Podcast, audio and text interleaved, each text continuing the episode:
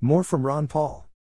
The National Archives and Records Administration, N A R A, which stores original copies of America's founding documents, has placed this warning at the top of all documents.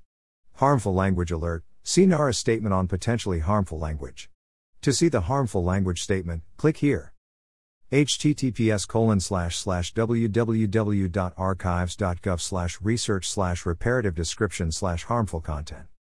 The bureaucrats were too lazy to go through all of the documents to see which ones violate the policy. So, they tarred and feathered all of them. The warning appears at the top of the pages of these documents, the Declaration of Independence and the Constitution. H T T P S colon slash slash w w w dot ron paul curriculum dot com slash snip slash five seventy dot h t m. Why is this needed? Because the Archivist Task Force on Racism said so in April. Here is what the task force said. A verbal or written notice that precedes potentially sensitive content. Such notices flag the contents of the material that follows, so readers, listeners, or viewers can prepare themselves to adequately engage or, if necessary, disengage for their own well-being.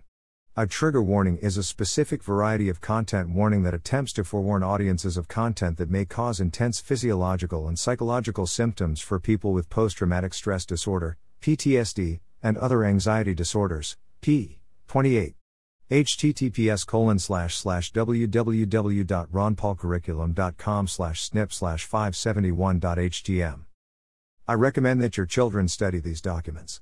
Don't worry about providing a trigger warning. Your children are not idiots. I wish I could say the same of the bureaucrats at the National Archives. Ron Paul.